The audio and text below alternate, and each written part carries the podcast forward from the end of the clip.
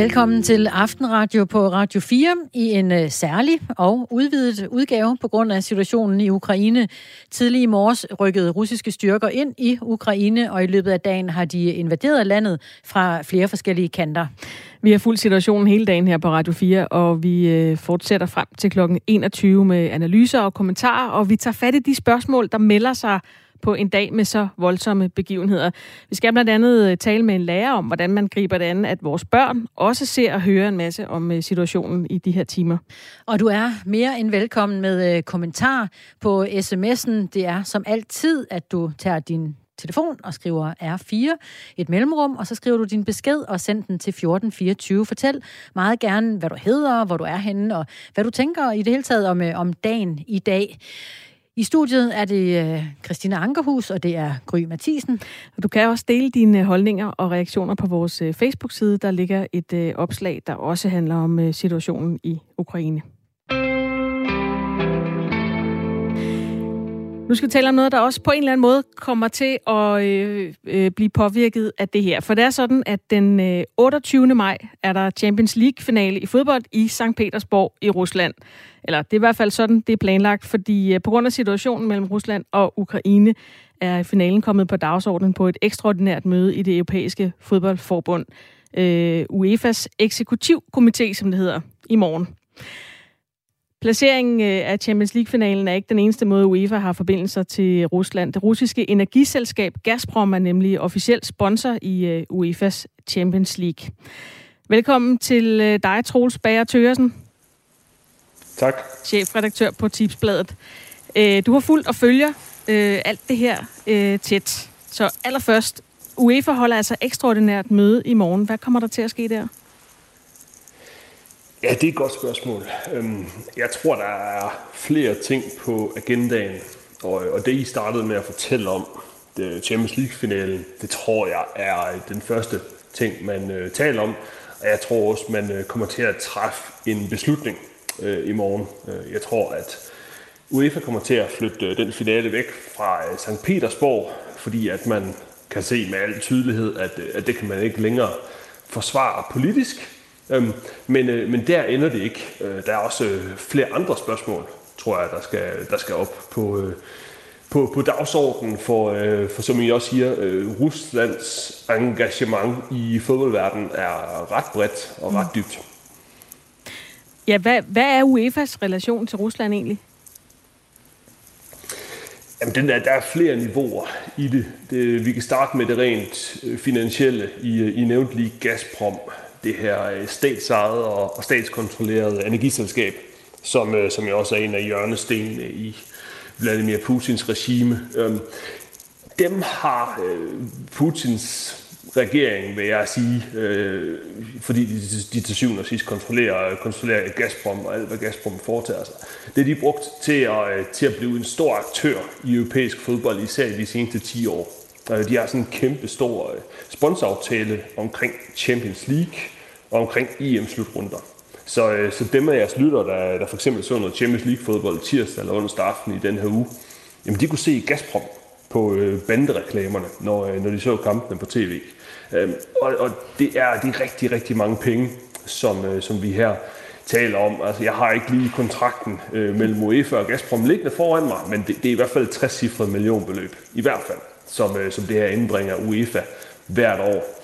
Og så er der også et, øh, et politisk niveau, hvor Rusland, altså hvis jeg skulle pege på én aktør, et enkelt land, som, øh, som har den største stemme i øh, både europæisk fodbold og i hele fodboldverdenen, jamen så er det Rusland. Mm. Øh, Rusland er, øh, var, var i høj grad med til at få den nuværende UEFA-præsident valgt. Jamen, han, var, han var totalt ukendt, da han blev øh, UEFA-præsident i 2016.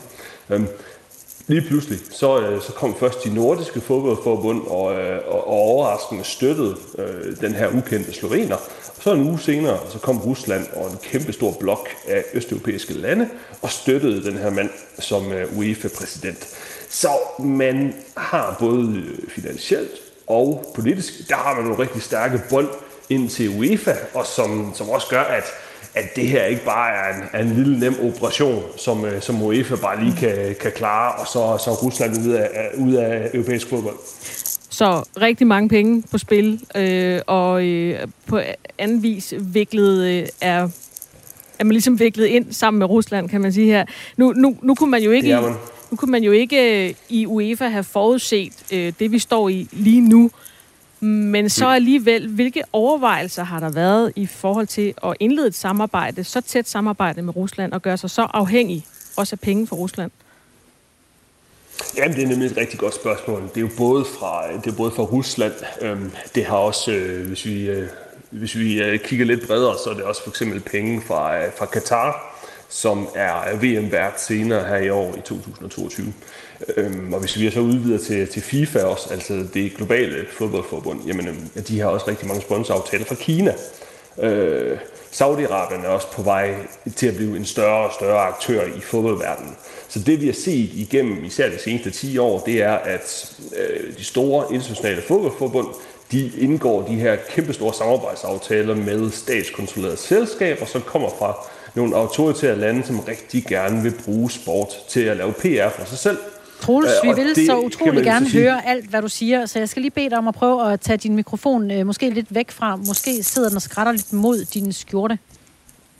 Yes. Ja, det prøver vi lige. Uh. Det prøver vi lige her. Så jeg tror, jeg tror, at øhm, jeg, jeg, tror, jeg, tror, at der, jeg tror, at der sker det, at de, øh, de nu kommer fodboldforbundet, de kommer virkelig til at opleve bagsiden af, af medaljen, ved at man går ind og laver øh, dybe samarbejder med autoritære, direkte diktatoriske stater, som, øh, som man har gjort så er det, at man så har, har håret i, øh, i klemme og i postkassen, når, når for eksempel Rusland simpelthen invaderer og, og indleder en angrebskrig mod et naboland. Fordi at så, så står man og har rigtig mange penge i klemme, og mm. rigtig mange politiske forbindelser, som man ikke rigtig kan vikle sig ud af igen.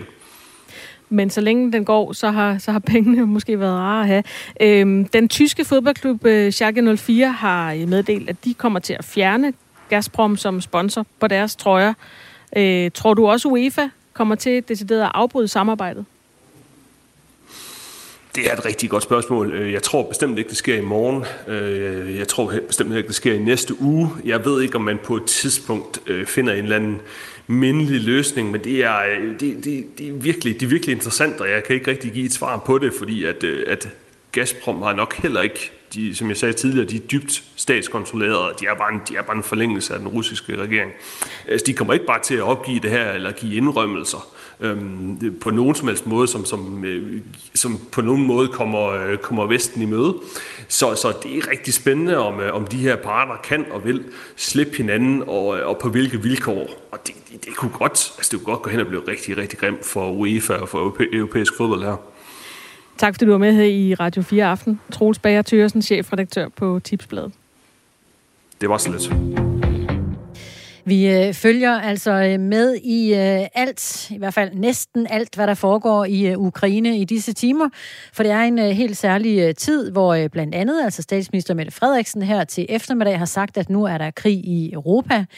Ruslands præsident Putin har ifølge Reuters for kort tid siden udtalt, at Rusland kun kunne beskytte sig selv ved at invadere Ukraine. Reuters citerer Putin for at sige, at Rusland var tvunget til at invadere i øh, Storbritannien har premierminister Boris Johnson varslet en række skrappe sanktioner over for Rusland.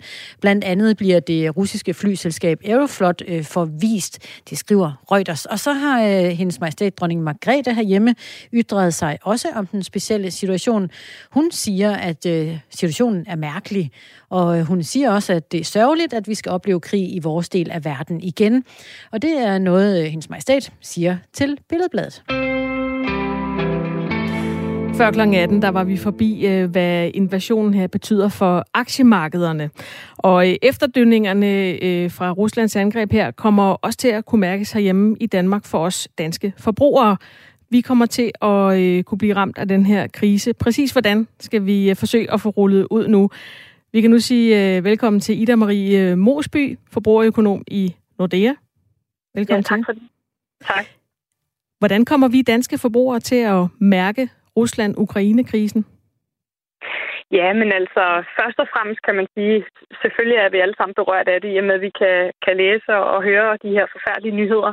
Øh, men det er klart, at den her form for urolighed, den øh, påvirker også vores økonomi helt overordnet i dansk økonomi, verdensøkonomi, men også vores øh, pengepunkt. Og der er det især øh, forventningen om øh, stigende energipriser, der vil komme til at fylde. Fordi Rusland de er store forsyner af især naturgas til, til hele Europa. Og med den her krig, så forventer vi, at de lukker for hanen, og, og så bliver det altså markant dyrere og især at bruge gas herhjemme. Hvor dyrt kan det komme til at blive, tror du? Ja, det er ikke helt til at spå om, fordi det kommer an på mange ting. Øhm, altså, øh, vi, vil, vi vil helt sikkert se, at øh, prisen kommer til at stige markant. Øh, man kan så sige, at prisen er også steget i forvejen. Spørgsmålet er, hvor meget mere den kommer til at komme op på. Det er svært at gisne om lige nu. Øhm, men det, der sådan trods alt er det gode at sige på, i den sammenhæng, det er, at øh, vi bruger typisk mere naturgas om vinteren, altså i fyringssæsonen, kan man sige, på at opvarme vores bolig. Og der går vi varmere tider i møde. Vejret bliver varmere og varmere, så, så behovet for at varme boligen op vil også være faldende. Øh, så hvor meget det vil ramme forbrugernes pengepunkt, det, det er ikke helt til at sige, lige som det ser ud nu. Men det er selvfølgelig noget, vi, vi følger rigtig meget med i. Du siger det i første omgang af energipriserne. Er der, er der andet, vi skal holde øje med øh, i vores hverdag og de ting, vi forbruger? Ja, altså øh, vi vil helt sikkert også komme til at bemærke stigende benzinpriser. Øh, det er sådan, at øh, ud over gas, så leverer øh, Rusland også rigtig meget olie. Øhm, og øh, vi har faktisk set i dag, at øh, prisen på olie den er kommet op over 100 dollar per tynde. Og der skal vi altså helt tilbage til øh, 2014 for at se så høje niveauer for, for olien. Øhm, det betyder, at det bliver dyrere, når vi skal tanke vores biler øh, med benzin, øh, så det vil vi også kunne mærke relativt snart. Øh, en anden ting, som nok bliver sådan, kan man sige, lidt mere langvarigt i forhold til, til de her ting, det er, når energiprisen stiger, så bliver det som sagt dyrere at varme vores bolig op, men det bliver også dyrere for virksomhederne at producere varer. Og når det bliver dyrere for virksomhederne at producere, så bliver de nødt til at sætte priserne op. Øhm, så derfor kan vi også øh, forvente, at øh, inflationen vil stige øhm, her i den kommende periode. Altså, det bliver simpelthen dyrt at lave en eller anden vare, og så sætter man prisen op for, at virksomheden balancerer det. Ja, lige præcis. Når det bliver dyrt at producere, det er faktisk også det, vi har set på det seneste, hvor der også har været prisstigninger generelt. Det er der øh, sikkert rigtig mange, der har lagt mærke til. Blandt andet nede i supermarkedet er varerne steget lidt i pris. Øhm, og det forventer vi altså vil fortsætte, fordi det bliver dyrere at producere varer, fordi det bliver dyrere at bruge energi i ens produktion. Og så vil øh, butikkerne sætte, øh, og, og producenterne sætte øh, priserne en smule op. Hvor meget, det er svært at sige lige nu, for det afhænger også af sådan noget som potentielle flaskehalsproblemer mm. øh, på, på alle de, de varetyper, vi plejer at købe. Er der nogle særlige varegrupper, øh, der vil blive ramt af det her? Altså nogle særligt sårbare områder? Ja, altså øh, man kan sige, både Rusland og Ukraine er nogen, der producerer rigtig meget korn. Og øh, korn, det bruger vi jo både, når vi laver ja, til brød og, øh, og pasta og den slags. Øhm, så det kan være, at kornpriserne vil komme til at stige øh, noget. Men øh, derudover så bliver korn også brugt til, øh, kan man sige, foder til rigtig mange dyr. Så derfor kan vi også, øh, holder jeg i hvert fald meget øje med, hvordan det vil gå med, med kødpriserne og også alle de animalske produkter, det hele taget æg og mælk og smør og den slags. Det er sådan det, man kan sige helt overordnet. Der, der, der har Rusland og, og Ukraine en relativt stor produktion. Kan man som helt almindelig dansker gøre noget for at navigere udenom de her prisstigninger, altså købe øh, varer et særligt sted fra, eller undgå varer et særligt sted fra? Øhm, umiddelbart ikke rigtigt. Altså, det er lidt svært øhm, at komme udenom de her generelle prisstigninger. Vi har jo set det et stykke tid. Øhm, I december og januar så vi også prisen øh, begyndt at stige rundt omkring. Øhm, og når der er de her generelle prisstigninger, så kan vi ikke rigtig bare gå et andet supermarked og så håbe på, at priserne er lavere, fordi det er sådan generelt, at priserne øh, er steget øhm, og formentlig også vil stige. Men man kan selvfølgelig gøre nogle ting for at skære lidt ned på sit forbrug. Øh, lad være med at lave lige så mange impulskøb og, og lige tænke sig lidt ekstra om og, og se, hvor man kan, kan spare i det hele taget. Det, det er jo både godt for ens pengepunkt og også for miljøet at nedbringe madspil og den slags. Så det, det er noget af det, man kan tænke over, men det er svært helt at undgå de her stigninger. Tak for at gøre os øh, klogere på situationen, som den er lige nu. Ida Marie Mosby, forbrugerøkonom i Nordea. Ja, velbekomme. Og så øh, hopper jeg lige ind i øh, sms'en for en øh, kort bemærkning. Der er et par stykker, der har skrevet, at øh, Rusland til synlædende er dem, der har styr på tingene, og NATO har ikke. Det skriver øh, Tom Wilhelm fra Jestrup, og øh, Erik Berlinger fra København er over i samme boldgade. Han skriver nemlig, Rusland sidder på alle tingene, nej, øh, sidder på alle bringerne i spillet, og NATO er til grin. Det er Erik, der skriver det i øh, København. Og så spørger Claus, har I hørt fra jeres øh, korrespondent i Ukraine her i den sene eftermiddag. Og det er nok fordi Claus han har lyttet med fra tidlig morgen, hvor øh, Øh, Mads Anneberg har været med, og hvor vi fulgte ham i Kiev. Og øh, så fulgte vi ham også på vej ud af hovedstaden øh, og på vej mod vest. Og Claus, han lyttede så til synligheden ikke med, da vi for en time siden havde øh, Mads med. For vi kan jo fortælle, at øh, Mads Anneberg stadig er på vej mod vest. Det går bare rigtig, rigtig langsomt. Øh, vi talte med ham for ja, en times tid siden. Han, øh, han sidder og skrumpler afsted i en bil sammen med nogle andre danske journalister. De har kurs mod øh, byen Lviv, som øh, ligger i det vestlige, øh, øh, i det vestlige Ukraine. Men det går ikke særlig hurtigt. Øh, var meldingen. Men øh, de er på vej væk fra øh, østgrænsen. Ja, det var en lidt, lidt skramlet bil, men det gik derudad. Og som øh, situationen udvikler sig øh, i timerne, der er gået siden i morges, og øh, timerne, der kommer, så øh, kommer der altså også bare flere og flere informationer ud. Og det er jo naturligvis også informationer, som vores børn opsnapper på de øh, sociale medier, hvor de nu færdes. Det kan også være hen i skolen, man løber rundt i skolegården og oplever og hører noget, som man ikke har hørt om før. Men hvordan gør vi så som øh, voksne og forældre omkring de her børn? Hvordan formidler man noget så alvorligt og kritisk? Som altså øh, Ruslands invasion af Ukraine. Liska Kelsen, lærer på Midtjyllands Kristne Friskole i Herning. Velkommen i øh, Radio 4's Aftenradio. Tak skal du have. Du øh, har tidligere i dag forberedt den snak, som du skal have i din anden klasse i morgen. Hvordan vil du tage hul på den snak? Men først og fremmest så vil jeg snakke med børn om, hvad de egentlig ved i forvejen. Altså, hvad er det egentlig, de har hørt? Fordi øh, min erfaring i sådan nogle her situationer siger mig, at børnene har altid opsnappet et eller andet, de har hørt derhjemme. Nogle gange har de hørt noget, som er korrekt, og nogle gange har de hørt noget, hvad de selv har bygget videre på. Øhm, så det er egentlig det, jeg vil tage udgangspunkt i at snakke med dem om i morgen. Hvad er det egentlig, de har hørt? Hvad er det, der, der fylder for dem? Øh, jeg har faktisk også i dag skrevet til forældrene. Jeg fortalt dem, at vi skal have den her i snak i morgen, øh, og forberedt forældrene på, at det kan være, det kan være rart øh, for børnene, at de har snakket med deres forældre om det derhjemme. Fordi det er også forældrene, der kender børnene bedst og ved, øh, hvor, hvilken måde de sådan skal have doseret den her viden på. Har du, øh, har du oplevet, at børnene i dag har været øh, skræmte, eller måske ligefrem bange? Nej, det har de faktisk ikke i dag. I mandag, så, øh, der spurgte de lidt til det, hvad, hvad der var på spil, og sådan noget. Der snakkede vi en lille smule om det. Men jeg tror simpelthen, at det, det er kommet så, så pludseligt her fra morgenen af. Jeg tror ikke, de har nået at opsnappe noget fra morgenen af derhjemme. Så der er ikke nogen, der har nævnt noget i dag. Men det forventer du så i morgen, at de kommer og har hørt og måske set yeah. øh, på, på sociale medier eller i fjernsynet, eller hvor de yeah. hører den straks. Slag. Øh, hvorfor, yeah. er det, hvorfor er det udfordrende egentlig som, som voksne at, at tage den her snak med børnene? Jamen, øh, det er rigtig udfordrende, fordi at deres perspektiver er så forskellige. Det er så forskelligt, hvad de ved, hvilken viden de har om verden, og hvordan de egentlig reflekterer om verden omkring sig. Øh, nogen øh, har givetvis aldrig hørt om lande som Rusland og Ukraine, og andre har har hørt ord som 3. verdenskrig pludselig florere rundt. Øh, og derfor så er det øh, balancegangen, det der med at finde den her... Øh, øh, ja, den fine balance mellem ikke at overinformere, og at man stadig heller ikke skal være overfladisk. Øh, jeg tror, det er rigtig vigtigt at tage de her børn alvorligt.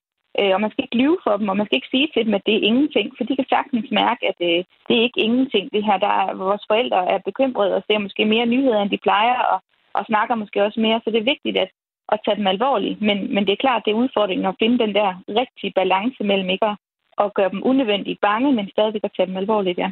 Og lige præcis den balance, det kan du måske uh, give os et uh, godt råd til, hvordan vi finder det, altså lige den balance, du taler om.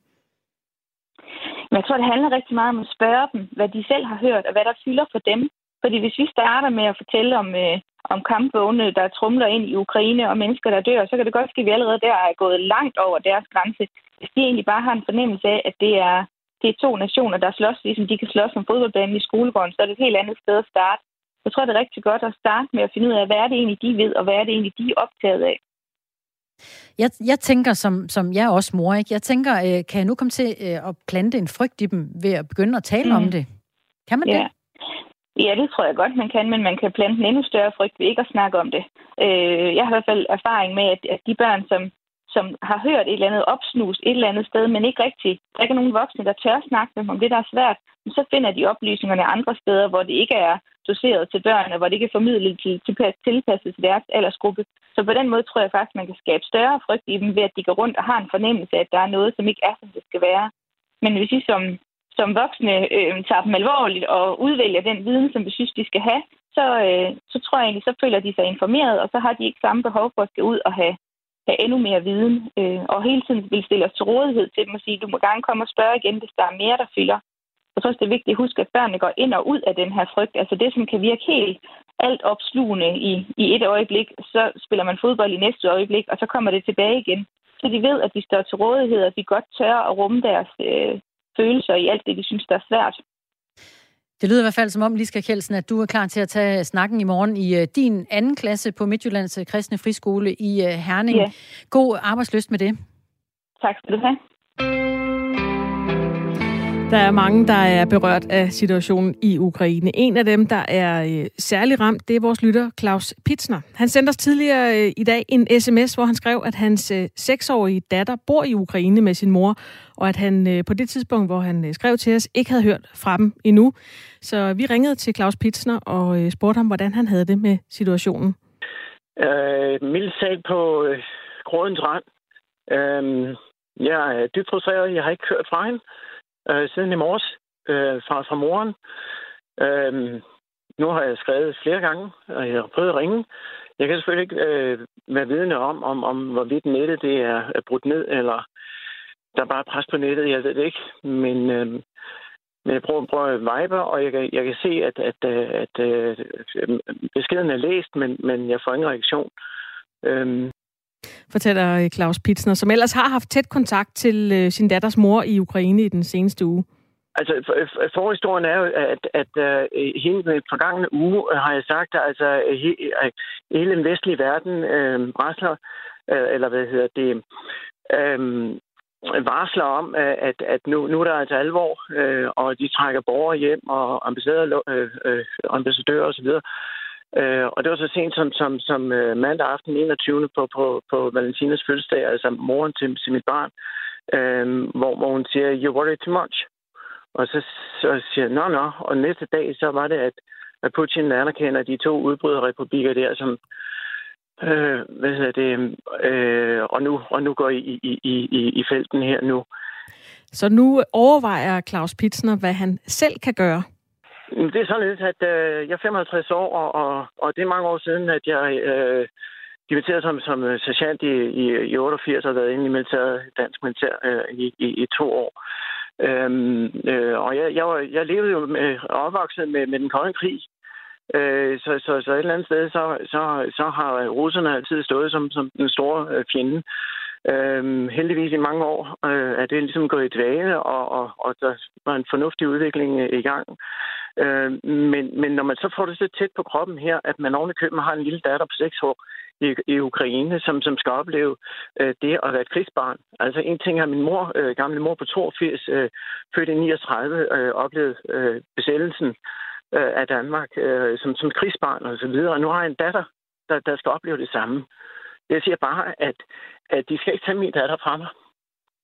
Det skal de ikke. Så, så og om, om, om, øh, jeg ved godt, at, at, at de er underliggende øh, ukrainerne i deres militærudstyr og teknologi osv. Jeg er helt fløjtende ligeglad. Jeg overvejer øh, at, og øh, melde mig til, til det ukrainske militær, øh, og de kan bare stikke mig en riffel om det så er det. På et eller andet tidspunkt, ja, det kan godt, at de, de sender artilleri og alt muligt andet, øh, som de gør, og de, de rykker ud med kampvogne og så videre, sender, sender ind i byerne. På et eller andet tidspunkt kommer det til nærkamp, og det er der, jeg mener, at sådan en som jeg kan gøre, kan gøre en for, øh, forskel. Jeg er 55 år, men jeg tager stadig 150 armbøjninger, som, og jeg har gjort det siden jeg var 21 år, eller 11 år for den sags skyld, men 21 år, det har jeg været militæret sidst. Øh, jeg, jeg er kampklar. Selvfølgelig er jeg ikke professionel soldat, nej, og der er mange naive forestillinger om, hvordan jeg kan øh, gøre en forskel, men, men, men, øh, men de skal ikke, de skal ikke øh, hverken tage mit second home derovre, øh, min, min, min datters mors lejlighed derovre, øh, my home is my castle, øh, det skal de ikke, og de skal slet ikke tage, tage, tage nogen liv.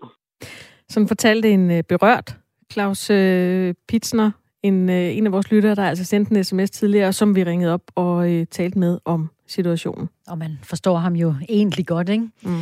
Det er på en aften, hvor vi har en øh, særlig udgave af Aftenradio. Vi øh, sender frem til klokken bliver 21. Vi har øh, nyheder en gang i timen. De kommer her nu, hvor klokken er 19.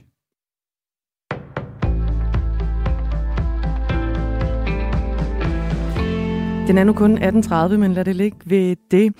Ruslands præsident Vladimir Putin siger ifølge Reuters, at Rusland kun kunne beskytte sig selv ved at invadere Ukraine. Det sker i et tv-transmitteret møde med chefen for den største erhvervsinteresseorganisation i Rusland, RSPP.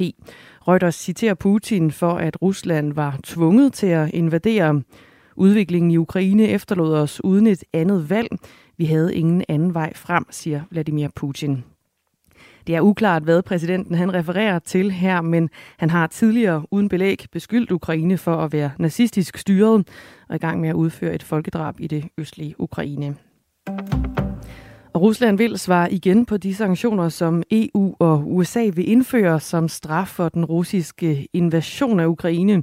Det siger det russiske udenrigsministeriums talskvinde Maria Zakharova i overensstemmelse med gensidighedsprincippet, der er grundlæggende i folkeretten, vil vi indføre skrappe tiltag, som til gengæld lyder i en som gengæld lyder det i en meddelelse fra Ruslands udenrigsministerium. Zakharova betegner de sanktioner, som USA og EU har varslet som uvenlige. Men sanktionerne vil ikke kunne stoppe vores progressive fremskridt, tilføjer ministeriet også med henvisning til de to udbryderregioner i det østlige Ukraine, Donetsk og Lugansk. Og der er flere sanktioner på vej. Storbritanniens premierminister Boris Johnson varsler en række skrabe sanktioner over for Rusland og landets præsident Vladimir Putin. Det siger Johnson i en tale til det britiske parlament. Vladimir Putin vil aldrig kunne vaske blodet af sine hænder, og han vil blive fordømt i verdens og historiens øjne, lyder det fra Boris Johnson. Blandt de sanktioner, som Boris Johnson præsenterer, er, at alle russiske banker udelukkes fra Storbritannien. Der indføres også en række nye handelsrestriktioner, og det russiske flyselskab Aeroflot får forbud mod at lande i Storbritannien. Den britiske regering vil oprette en ny politiafdeling, der skal dedikeres til at opspore folk, der omgår sanktionerne samt russiske oligarkers aktiver i Storbritannien, lyder det. Vi må aldrig tillade, at Ruslands handlinger om en måned, om et år, bliver glemt og står ustraffet, lyder det fra Boris Johnson. Og her til slut, så kan jeg fortælle, at de første ukrainske borgere er ankommet til Moldova. Det skriver præsidenten for Moldova, Maja Sandu, på Twitter. Alene i dag der er 4.000 ukrainere flygtet til Moldova, og landet har opstillet anbringelsescentre nær grænsen til Ukraine. Det samme det sker i Polen, hvor flygtninge også er kommet til. Det bliver med regn, slud eller tøsne i aften. I nat der bliver det med dels klart vejr, men altså fortsat med byer enkelte steder og temperaturer, der lander mellem frysepunktet og så op til 3 graders varme. Det var nyhederne på Radio 4 med Dagmar Eben Østergaard. På en øh, aften med aftenradio, som vi plejer, men alligevel ikke aftenradio, som vi plejer, for vi sender øh, ekstra og øh, særligt om øh, øh, situationen i Ukraine. Og derfor har vi faktisk også nyheder hver halve time ja, her øh, på ja. Radio 4 frem til klokken 21. Jo jo, på en normal aften med aftenradio, så er der jo kun nyheder en gang i timen. Og der er også kun dig i studiet, Christine Ankerhus i dag, jeg har også Gry Mathisen, og øh, ja, frem til kl. 21 dækker vi øh, situationen i Ukraine og taler med alle mulige forskellige mennesker om, hvilke konsekvenser situationen har. Og det ved de i hvert fald hos den øh, humanitære hjælpeorganisation Bevar Ukraine. Der har man nemlig haft travlt i dag, siden Rusland invaderede Ukraine, er nye medlemmer strømmet til, og deres nødhjælpspakker bliver gjort klar.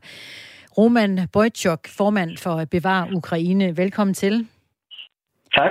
Jamen lad os da bare lige høre, øh, hvordan har dagen været hos dig i dag? Det har været en meget travl dag. Øh, jeg kunne desværre ikke arbejde, selvom det var planlagt. Jeg var, ja, der var mange opkald, der var mange ting at håndtere i dag. Hvad er det for nogle opkald, der er kommet til jer i dag? Øh, det var for det første fra danske medier, og så var det fra øh, vores øh, danske donorer og øh, folk, der vil gerne hjælpe til Ukraine. Og også fra bekymrede ukrainere. Øh, de vil gerne hjælpe med noget, men de skal bare vide, hvad de skal hjælpe med. Hvad er det for en type bekymrede ukrainere, der ringer til jer?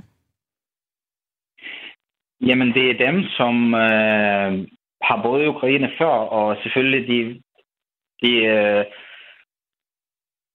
der er en stor ærelse over situationen, øh, øh, og ja, det mest vigtige er, at øh, folk er klar til at hjælpe. Og det er det, de vil gerne bidrage med. Og hvad er det, folk de øh, tilbyder af hjælp til jer i Bevar Ukraineforeningen? Ja, altså for det første, så støtter de med penge. For det andet, så de er klar til at øh, hjælpe med transport af den humanitære hjælp, som vi har gjort siden 2014, da krigen er startet i Ukraine. Omkring øh, Krim-haløen, det var der, I øh, Ja. startede. H- hvad består jeres nødhjælpspakker af, altså dem, I har haft travlt med at pakke i dag? Øh, det meste af hjælpen, det er medicinsk udstyr og medicinsk nødhjælp, som vi har sendt mere end 54, det var 54 lastbiler af nødhjælp og to flyvemaskiner, vi har sendt til Ukraine indtil videre. Og vi vurderer, at der er en behov for meget mere lige nu. Altså alene i dag, eller det skal jeg lige forstå? Nej, det er gennem, uh, gennem de år, vi Okay, har ja. uh, arbejdet. Mhm. og, og hvem er modtagerne? Ikke af dem, I har sendt gennem årene, men dem, I sender afsted i dag. Hvem skal modtage dem? Øh, vi vurderer, at der bliver et stort behov for militære hospitaler i Ukraine, fordi der er mange, der er såret. Øh, der, det vil være stort behov for medicinsk nødhjælp for at kunne hjælpe øh, og med deres liv. Og I har også i løbet af i dag øh, ligefrem fået nye medlemmer. Øh, Hvordan, altså, hvor mange har der meldt sig ind? Jeg har desværre ikke info på det, men jeg, jeg ved, at der er kommet øh, mange flere. Øh, øh, jeg, kan, jeg har ikke det præcise tal, men der, er, der strømmer med folk og penge øh, til at hjælpe Ukraine. Og du øh, er jo så formand for Bevare Ukraine hjælpeorganisationen. Hvorfor, hvorfor er du egentlig det? Hvad, hvad er din tilknytning til det? Øh, det var en reaktion på begivenheder, det skete i Ukraine, da Rusland startede krigen i 2014. Og vi har bidraget øh, meget, øh, altså det startede som, som reaktion, men vi fortsatte vores arbejde, og vi, vi stopper ikke, vi giver ikke op, og vi vil gerne hjælpe mere, og det er det, vi forbereder til i dag. Og de næste dage og uger, hvad kommer der til at foregå hos jer? Øh, det mest vigtige er koordinering med øh, det ukrainske øh, regering øh, igennem vores øh, konsulat. Så vi skal øh, have en klar liste over, hvad der er behov for, så kan vi reagere og øh, indsamle den nødhjælp, det er mest brug for. Det samarbejde, Men jeg må- I har... Prøv lige at uddybe det engang. Øh, samarbejde, ja, altså, vi samarbejder tæt med det ukrainske konsulat i Danmark. Og det er dem, som er repræsentanter for Ukraine her i Danmark. Og det, det er der, vi får oplysninger fra, hvad der er behov for i Ukraine lige nu. Roman øh, Bojtjok, øh, I har nok at se til, og øh, god arbejdsløst med det i hjælpeorganisationen Bevar Ukraine. Mange tak.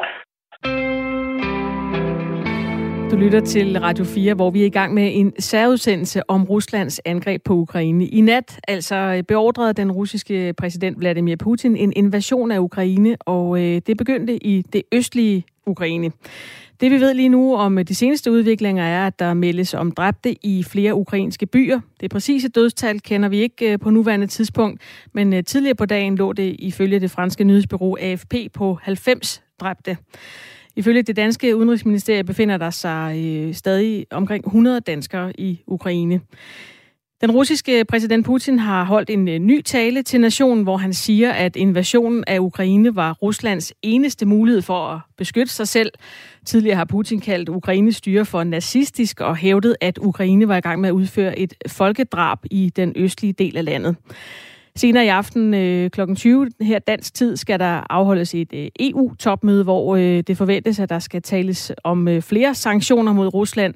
EU har allerede varslet de hårdeste sanktioner nogensinde, som det hedder. Og så er der jo lige sket det, at øh, russiske styrker ifølge Ukraine har indtaget atomkraftværket Tjernobyl, der øh, smeltede ned efter en ulykke i 1986. Det er øh, uvist, hvad planen er med at overtage kraftværket, der ligger i, øh, den nordlige, i det nordlige Ukraine, for øh, området omkring atomkraftværket har øh, ligget øde øh, siden ulykken, men det er altså de seneste meldinger, vi har der. Den øh, holder vi naturligvis øje med, den nyhed også. Og så vender vi lige øh, blikket herhjemme af. For øh, klokken 19 skal Folketinget hastebehandle et forslag fra regeringen om at øge bidraget til NATO's beredskab. Det betyder helt konkret, at regeringen vil sende to kampfly til Polen, og det øh, kræver altså Folketingets opbakning. Vores kollega Amanda Holmen fangede øh, Venstres udenrigsordfører Michael Ostrup Jensen inde på Christiansborg, umiddelbart efter Mette Frederiksen havde holdt pressemøde, og han bakker 100% op om forslaget, lyder det blandt andet derfra. Michael Ostrup Jensen, hvad tænker du om det, du hørte Mette Frederiksen sige på pressemødet for kort tid siden? Jamen det synes jeg er helt rigtigt. Altså det vi har nu, det er krig i Europa for første gang reelt øh, i øh, mange, mange årtier. Øh, og derfor så har vi nu også en ny verdensorden, øh, hvor vi har en tyran, som er ligeglad med folkeretten øh, og lovorden. Mette Frederiksen, hun siger jo det her med, at det skal få konsekvenser for Putin, og det er lige nu stadig uklart for offentligheden præcis, hvilke konsekvenser det skal få. Hvilke konsekvenser tænker du, at det skal have for Putin? Det mest effektive redskab, vi har, det er at ramme ham på gassen. Øh, cirka 41 procent øh, fra øh, Rusland kommer ind af gas til Europa, og det er simpelthen alt, alt for meget. Og derfor så bliver vi nødsaget til at føre den der afhængighedsforhold ned på et absolut minimum, og så fjerne på den længere bane. Så det er der, vi skal gå ind og gøre noget effektivt. Men det kan jo ikke komme bag på Putin eller Rusland, at Vesten vil komme med sanktioner og eventuelt forsøge at ramme Rusland på, øh, på gassen. Altså tror du, at det overhovedet betyder noget for Putin? Jamen for at være helt ærlig, så er det meget tvivlsomt, fordi problemet er, at han har lavet et nyt partnerskab med Kina, øh, som er meget øh, alarmerende, øh, og som også gør, at vestlige sanktioners betydning er mindre. Men det er bare vores mest effektive våben, vi har øh, mod sådan en som Putin. Så hvilken effekt tænker du, at det vil have på, på Putin? Jamen det vil forhåbentlig gøre, at han i hvert fald ikke kan fortsætte den krigsmaskine, som han har været godt i gang med at bygge op, og kan altså være med til også ikke bare at true Ukraine, men også de baltiske lande og andre. Øh, og det er det, der også skal være det langsigtede mål, at det er, at vi får stoppet hans krigsmaskine.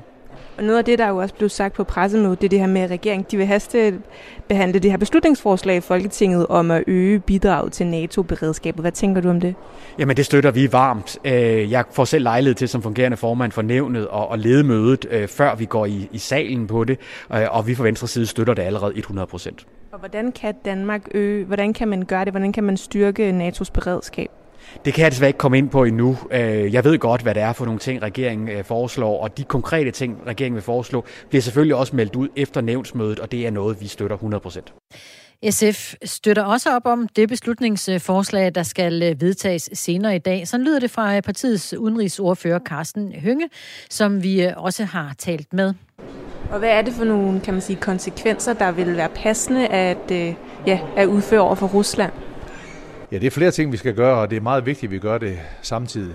Det ene det er, at vi skal vise, at vi har militære muskler i øh, NATO, i Europa, sådan at man fra Moskva kan se, at Vesten står sammen om det her. Og det betyder, at vi øh, i Danmark også giver NATO mulighed for at have råderet over nogle af vores øh, styrker, at vi især viser de baltiske lande, at selvom de kan være nervøse, når de kigger sig over skulderen og er bange for at se en russisk aggression, at de skal vide, at der er vi øh, bag balterne. balderne. Det er også at vise, at vi har tænkt os at være med til at forsvare øh, de europæiske lande, der er medlem af NATO. Så der er rent militær spor, men så er der også sanktionsspor. Sanktionssporet skal ramme hårdt og præcis den militære og politiske ledelse af Rusland. Men det skal også ramme det russiske samfund som sådan ved, at vi lukker af for import af gas. Og så er der så de sidste spor, som øh, man ikke skal underkende i forhold til Rusland, og det er det, vi kan kalde sådan politisk boykot. Og det første eksempel, det er, at øh, finalen i Champions League her i maj, ja, det skal ikke foregå i St. Petersborg. Så den slags sportslige udelukkelse af Rusland er noget, som betyder rigtig meget for, for russernes selvopfattelse. Og det er altså også et, et spor, vi skal, vi skal forfølge. Så der er de her flere muligheder, der er. Og tror du, man på nogen måde kan ramme Rusland på en måde, hvor det gør lige så ondt, kan man sige, som den invasion, vi ser Rusland øh, udføre mod Ukraine? Nej, det er jo klart, at der er ikke noget, der kan måle sig med den tragedie, der overgår det ukrainske folk øh, i øjeblikket. Det er så dramatisk og så, øh, og så forfærdeligt, så der er ikke noget, der kan måle sig med det. Og det vil jo også være sådan i, øh, sanktioner, det også vil ramme os selv. Det kommer også til at gøre ondt i Europa. Men det er jo sådan i sådan nogle store konflikter, især i krige, der er ikke nogen sådan rigtig gode beslutninger. Det hele det er sådan dilemmaer mellem øh, noget, man egentlig ikke så gerne vil gøre, men bliver nødt til at gøre. Jeg hører også nogen sige, jamen skulle man ikke gå endnu hårdere ind? Jamen altså, man kan jo ikke forestille sig, at vi som sådan engagerer os militært i Ukraine, for så har vi jo en, øh, så har vi en verdenskrig foran os. Så der kan, på den ene side så kan man sige, at vide om sanktionerne er hårde nok. På den anden side, hvad er alternativet? Det er endnu værre. Og sådan er det hele tiden i krig, at det er øh, fyldt op med ja, dårlige beslutninger. Men det her, det er de mindst dårlige. Og så lød det fra SF's udenrigsordfører Carsten Hynge, som øh, blev interviewet af Amanda Holmen. Det giver sig selv, at en krise som den her har enorme menneskelige konsekvenser, og øh, det skal vi omkring nu. Med os har vi nemlig Jesper Lindholdt, der øh, er dansker, bor i Ukraine, hvor han er administrerende direktør for IT-firmaet Livatech. Men øh, tidligere i dag, der øh, tog Jesper konsekvensen af situationen, tog sin familie under armen og øh, rejste til Polen. God aften Jesper øh, Lindholdt, og velkommen. Ja, god aften. God aften, tak. Hvad er situationen hos dig og familien lige nu? Jamen, vi sidder på et hotel i Jaroslav, der ligger vel 60-70 km fra grænsen til Ukraine. Og vi har pakket ud med øh, vores... Øh, vi har vel en lille kuffert hver især. Og en kanin. Og en kanin? Ja. som skulle med os. Øhm, prøv lige... Øh, tidligere i dag pakkede I og tog afsted. Altså, hvordan, hvordan pakker man i den situation? Hvad tager man med sig, når man ikke ved, hvornår man kommer tilbage igen? Ja, altså, øh, det, den øvelse gjorde vi, og den øvelse gjorde vi for tre-fire uger siden. Fordi der pakkede vi hver især ind, den, den lille kuffert og lagde den i bilen. Og, øh, og da vi så tog fra Kiev øh, forrige weekend, øh, der skete det også med øh, en halv times varsel. Og så tog vi til Lviv og har arbejdet i Lviv. Jeg har arbejdet der inden øh, den sidste uge. Og så i morges øh, i går aftes havde jeg en, øh, et, øh, et møde med alle medarbejderne og, og, øh, og, og, og fortalte dem, hvordan jeg synes, hvordan jeg udlagde situationen. Altså, at vi var nået til, at der ikke var mere diplomati, og at Putin var gået helt til kanten ved at rykke sine tropper ind over grænsen til de her to øh, DNR og LNR. Og jeg sagde til dem, at det var nu. At hvis de havde planer om at komme væk, så var det simpelthen nu, de skulle gøre det. Mm. Og da jeg så vågner halv fem her til morgen og kigger på min telefon for at se, hvad der er, så, øh, så begynder øh, tweets at tikke ind med først øh, grænsen til Krim og øh, bomber i øh, Kharkiv og bomber i Kiev. Og, og så tænder jeg øh, overvågningskameraet i vores sommerhus syd for Kiev og peger det over imod den flybase, der ligger nede, og så ser jeg, himlen den bliver lyst op mm. af et missil, vel? Og så siger jeg, altså vi har ikke planer om at forlade landet, men det lige der, der, der besluttede vi. Nu er det nu. Væk. Og så 20 minutter efter, der sad vi i bilen. Og nu siger du vi. Må jeg, må jeg spørge, hvem familien øh, omfatter, ud over dig? Ja, jamen det er, det er øh, Lena, min kone, og så er det min svigermor Luba, og øh, Simba, kaninen. Okay, så I er tre voksne, der tog afsted Tre voksne, ja. ja. Øh, ja. Du har simpelthen et sommerhus med et overvågningskamera, hvor du kan se en flybase fra. Ja, jeg kan se Hvordan... himlen over en flybase. Ja. Hvordan var det at dreje kameraet derover og se det billede, som du lige har beskrevet? Jamen, øh, det hele, det, det hele, det bryst, brystkassen, den faldt lige. Mm. Den faldt lige. Ikke? Og så, og så blev, så har alle planerne, de blev lavet om så var det væk. Ja. Og så har jeg brugt i dagen i dag på at, øh, på at, øh, altså på at komme over grænsen og på at prøve at koordinere, hvad mine kolleger de gør. Ja. de er på vej. Nogle er på vej over grænsen, nogle er kommet over grænsen, nogle er på vej til Lviv.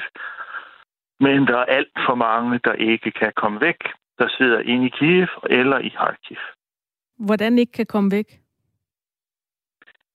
Øhm, at øh, at øh, de ikke har bil, eller at, øh, at de ikke føler, eller at de har forældre, der ikke kan flyttes, eller at de simpelthen er kommet i gang for sent og er i den forkerte side af byen, og ikke kan komme ned igennem byen, fordi at Alle prøver at komme ud af byen. Det kan også være, at de ikke tør. Mm. Hvordan er det efterladet venner og kolleger på den måde? Ja, det, det er ikke rart. Det er slet ikke rart. Nej. Nej. Og det er altså, det, det bliver svært at sove nat. Mm. Og det kommer så til at ske på et hotel i Polen med din kone og din svigermor. Ja. Hvad er jeres planer ellers herfra? Jamen, øh, vi, har, vi har en nat mere her, ikke? Altså, nu, jeg håber på, at de begynder at komme over grænsen. Øh, snart. Og så, øh, og så vil vi tage imod dem og tage det derfra. Mm. Men altså, det, det er ikke... Øh, vi skal også finde ud af, om, øh, om vi kan drive forretning i, øh, øh, i Ukraine inden for den overskuelige fremtid, eller om vi skal lave noget her i øh, Polen. Eller om tingene de falder til ro på en sådan måde, at øh, vi har øvet os meget i... Vi er et IT-firma, og i øh, covid har vi jo øvet os rigtig meget i at arbejde på afstand. Mm. Så, så, så vi har, der er sådan set et stort udfaldsrum for, hvad, hvad der kan ske sådan på den korte bane. Jesper Lindholdt, tak fordi du var med igen. Øh, pas på konen og svigermoren og dig selv der i Polen, ikke? Ja, tak. Tak. Det er klart, at Jesper Lindholdt har, har masser af spørgsmål til øh, situationen lige nu, og, øh, og det er der rent faktisk også mange af jer, der lytter med, der har haft i løbet af hele dagen. I har sendt gode sms'er og gode spørgsmål afsted i Radio 4's retning. Der var tidligere en lytter, der spurgte, hvad man som privatperson kan stille op lige nu, og det forsøgte Lykke Friis, direktør for Tænketanken Europa, at svare på. Altså, det er meget kække svar, ja. Man kan lade være med at overveje at tage til Champions League-finale, men det er jo selvfølgelig først i maj måned. Ja. Øh, den, kommer, den skal jo spilles i, i St. Petersborg. Men ja, altså... Det skal du lige forklare, Lykke Friis. Øh, undskyld for dem, der ikke... Det, nu ja, det, men det, er jo, det er jo selvfølgelig... Det er jo nogle, ja, men det er jo fordi, vi taler vi jo så meget om VM fodbold i Katar, så er det jo så også vigtigt at huske, at der Champions League-finalen i fodbold skal jo i princippet spilles i maj måned i St. Petersborg. Ikke? Øh, spørgsmålstegn kan derude lade sig gøre, og hvis den nu rent faktisk blev det, så skulle man jo ikke tage det over, vel? Øh, hvis man overhovedet havde, havde lyst til det på nuværende tidspunkt. Så det er selvfølgelig en måde, hvorpå man kan, man kan sende signaler. Man kan også lade være med at købe russiske varer. Naturligvis kan man det, men jeg tror, for at svare mere specifikt, der man bliver påvirket øh, som, som borger, det tror jeg på to punkter. Det første er jo så, altså energiprisen er allerede sted. Den kommer til at gå yderligere op øh, her i, i den kommende tid. Det ser man også allerede på olieprisen, bare for at nævne en ting. Øh, men så er det jo også klart nok, at, at hvis der kommer en, en meget stor flygtningestrøm, nu nævner du selv også, hvad, den, hvad Litauen siger, jamen så vil der jo også komme flygtninge til Danmark, og det skal vi være i stand til at, at, at kunne håndtere. Øh, så, så det er i hvert fald et meget vigtigt aspekt øh, at have det med, fordi det er ikke rigtig fyldt noget i debatten indtil videre. Der er vi sådan primært fokuseret på, ja, sker der noget i, i Ukraine? Øh, kommer der til et egentligt angreb? Og punkt to, så har der været meget fokus på sanktioner. Der er altså også det her aspekt, som man, som man skal huske. Og det fortalte Lykke Friis, direktør for Tænketanken Europa, da hun var med os lidt tidligere i dag. I de her timer, der må ukrainerne navigere i øh, frygt og angst for, øh, hvordan situationen kommer til at ændre sig. Og der er altså meldinger om dødsfald, missiler og, som vi har hørt nu i flere forskellige versioner, mennesker, der flygter øh, fra Ukraine. Men hvordan ser beredskabet ud hos nødhjælpsorganisationerne? Det skal vi øh, se på nu, og derfor kan vi sige god aften og velkommen til Charlotte Slente, generalsekretær i Dansk Flygtningehjælp. Hej, god aften. Hvordan øh, har I hos Dansk Flygtningehjælp reageret på situationen i Ukraine? Jamen, vores erklærede mål, vi har en stor operation og har haft en stor operation i mange år i Ukraine, hvor vi allerede har øh, været hjælpsomme i forhold til den konflikt, der har udspillet sig i landet de sidste 8-9 år, med masser af internt fordrevne til følge. Så vi har over 230 medarbejdere i øh, Ukraine, og vores øh, tilgang er, at øh, de og skal selvfølgelig blive øh, tilbage i Ukraine og forsøge at hjælpe de mennesker, der nu får behov for det, øh, som følge af den her voldsomme eskalation, vi ser i den konflikt, øh, der foregår i Ukraine. Vi frygter naturligvis øh, rigtig alvorlige humanitære konsekvenser for den civile befolkning, som allerede øh, har været påvirket af konflikten her i, i mange år. Øh, så vores tilgang er, at vi skal blive der, og vi skal kunne hjælpe med at, øh, at redde liv og sikre adgang til humanitær nødhjælp, det vil sige øh, tag over hovedet, fødevare, adgang til kontanter, for mennesker, der er på flugt, både øh, i landet og de mennesker, der måtte ønske at flygte ud af, af Ukraine. Hvad gør de medarbejdere, I har i Ukraine lige nu? Lige nu, der er vi i en situation, at øh, i den situation, at vi følger situationen rigtig, rigtig tæt. Hvordan udvikler den situation her sig minut for minut? Øh, den er også på at være sikre på, at vores medarbejdere er i sikkerhed og vil kunne hjælpe øh, med det, der er behov for, øh, og forhåbentlig med at få adgang til mennesker, der har behov. Lige nu er situationen jo en lille bit smule uoverskuelig, fordi det er en situation, der udvikler sig øh, minut for minut, øh, time for time.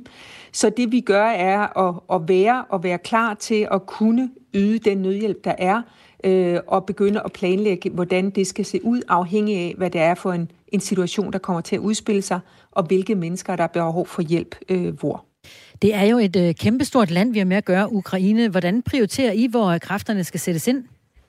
Jamen, vi prioriterer at øh, være i de områder, hvor vi har arbejdet i en årrække. Vi er primært til stede ude i Donetsk og Luhansk i de regeringskontrollerede dele af landet. Det er der, vi har arbejdet med at levere nødhjælp og, og hjælpe mennesker, men også at rydde miner i, øh, i en årrække. Og så er vi i Kiev, hvor vores landekontor ligger, og i Kiev og, og omegn. Og det er i første omgang de områder, vi arbejder ud fra, men skal selvfølgelig være klar til at kunne rykke ud til andre områder, hvis der er behov for det. Det er jo også de områder, der, øh, hvor øh, situationen er allermest anspændt øh, lige nu. Altså, hvordan tager I bestik af, om, om I kan forsvare her jeres medarbejdere siddende der? Vi har selvfølgelig et, øh, et sikkerhedssetup, øh, hvor vi kigger på, hvad, hvad kan lade sig gøre, hvad er de bedste, den bedste rådgivning, vi, vi kan give til folk. Lige nu er den rådgivning, at, at øh, folk skal blive, øh, søge beskyttelse øh, mod angreb, hvis der finder angreb øh, sted, så gå i, øh, gå i ly. Og samtidig forsøger vi at danne os et overblik over den situation, der er, og hvor vi vil kunne øh, hjælpe øh, når og hvis vi får øh, mulighed øh, for det, som konflikten nu måtte, øh, måtte udspille sig. Sådan. Så er vi selvfølgelig meget optaget af også at øh, sende budskaber om, at i sådan en konflikt her er det rigtig vigtigt, at der ikke sker skade øh, grundet væbnet vold på sådan nogle steder som skoler, hospitaler, vandsystemer, at det bliver beskyttet øh, på trods af krig. Og det er også vigtigt for os at sende beskeder ud om, som vi også heldigvis ser øh, er tilfældet, at grænserne til nabolandene holdes åbne, så mennesker, der måtte ønske at, at flygte ud af landet, rejse ud af landet, har mulighed for at gøre det. Med jeres erfaring fra øh, sådan nogle situationer her, hvad er det helt konkret, der er brug for nu? Er det mad? Er det tæpper? Er det steder at være? Hvad, hvad er det, I kan sætte ind med? Altså, når folk øh, bliver fordrevne, så kan man sige, at mange vil flygte rundt til andre områder i Ukraine. Øh, nogen vil søge beskyttelse hos, øh, hos familiemedlemmer. Men det er jo klart, at mennesker, øh, mange mennesker vil få behov, få behov for at få tag over hovedet, simpelthen et sted at være, tag over hovedet, og helt basal hjælp til at få fødevarer og dækket de helt basale behov, når man er på vej og når man er flygtning. Øh, så det er det, vi har rigtig stor øh, fokus på. Vi, øh, vi ser jo også, at der kan være en situation, hvor, hvor mennesker flygter ud af landet, og vi har i dag hørt øh, den danske regering sige og give tilsavn både om støtte til de humanitære indsatser i Ukraine i forbindelse med konflikten, men også tilsavn for den danske regering om at beskytte flygtninge, der måtte komme hertil. Og der er vi selvfølgelig også klar både med at yde rådgivning, men også øh, med modtagekapacitet øh, øh og med og med øh, hjælp til, at folk kan etablere sig her, hvis der kommer flygtninge hertil. Men hvor øh, forventer I først og fremmest, at der vil måske være en, øh, en, en flygtningestrøm øh, omkring Ukraine og, og grænserne derop til? Altså, i første omgang vil vi jo tro, at de mennesker, der, der flygter ud af Ukraine, øh, søger tilflugt i, i nabolandene. Øh, og det er også noget af, de, noget af det, vi har set i dag, at nogle af nabolandene har har modtaget ukrainer, øh, og der har, søgt, øh, der har søgt sikkerhed i, i nabolandene. Men helt præcist, hvordan det kommer til at se ud, øh, det er jo noget af det, vi ikke øh, præcis kan sige på nuværende tidspunkt, men vi følger jo ligesom alle mulige andre den situation rigtig tæt. Hvad vi er helt sikre på, er, at den eskalation, vi ser, er, at øh, de humanitære behov vil stige ganske voldsomt, og derfor er det vigtigt at kunne sætte ind med støtte til at imødekomme de behov, der opstår hos civilbefolkningen, når sådan en krig øh, foregår.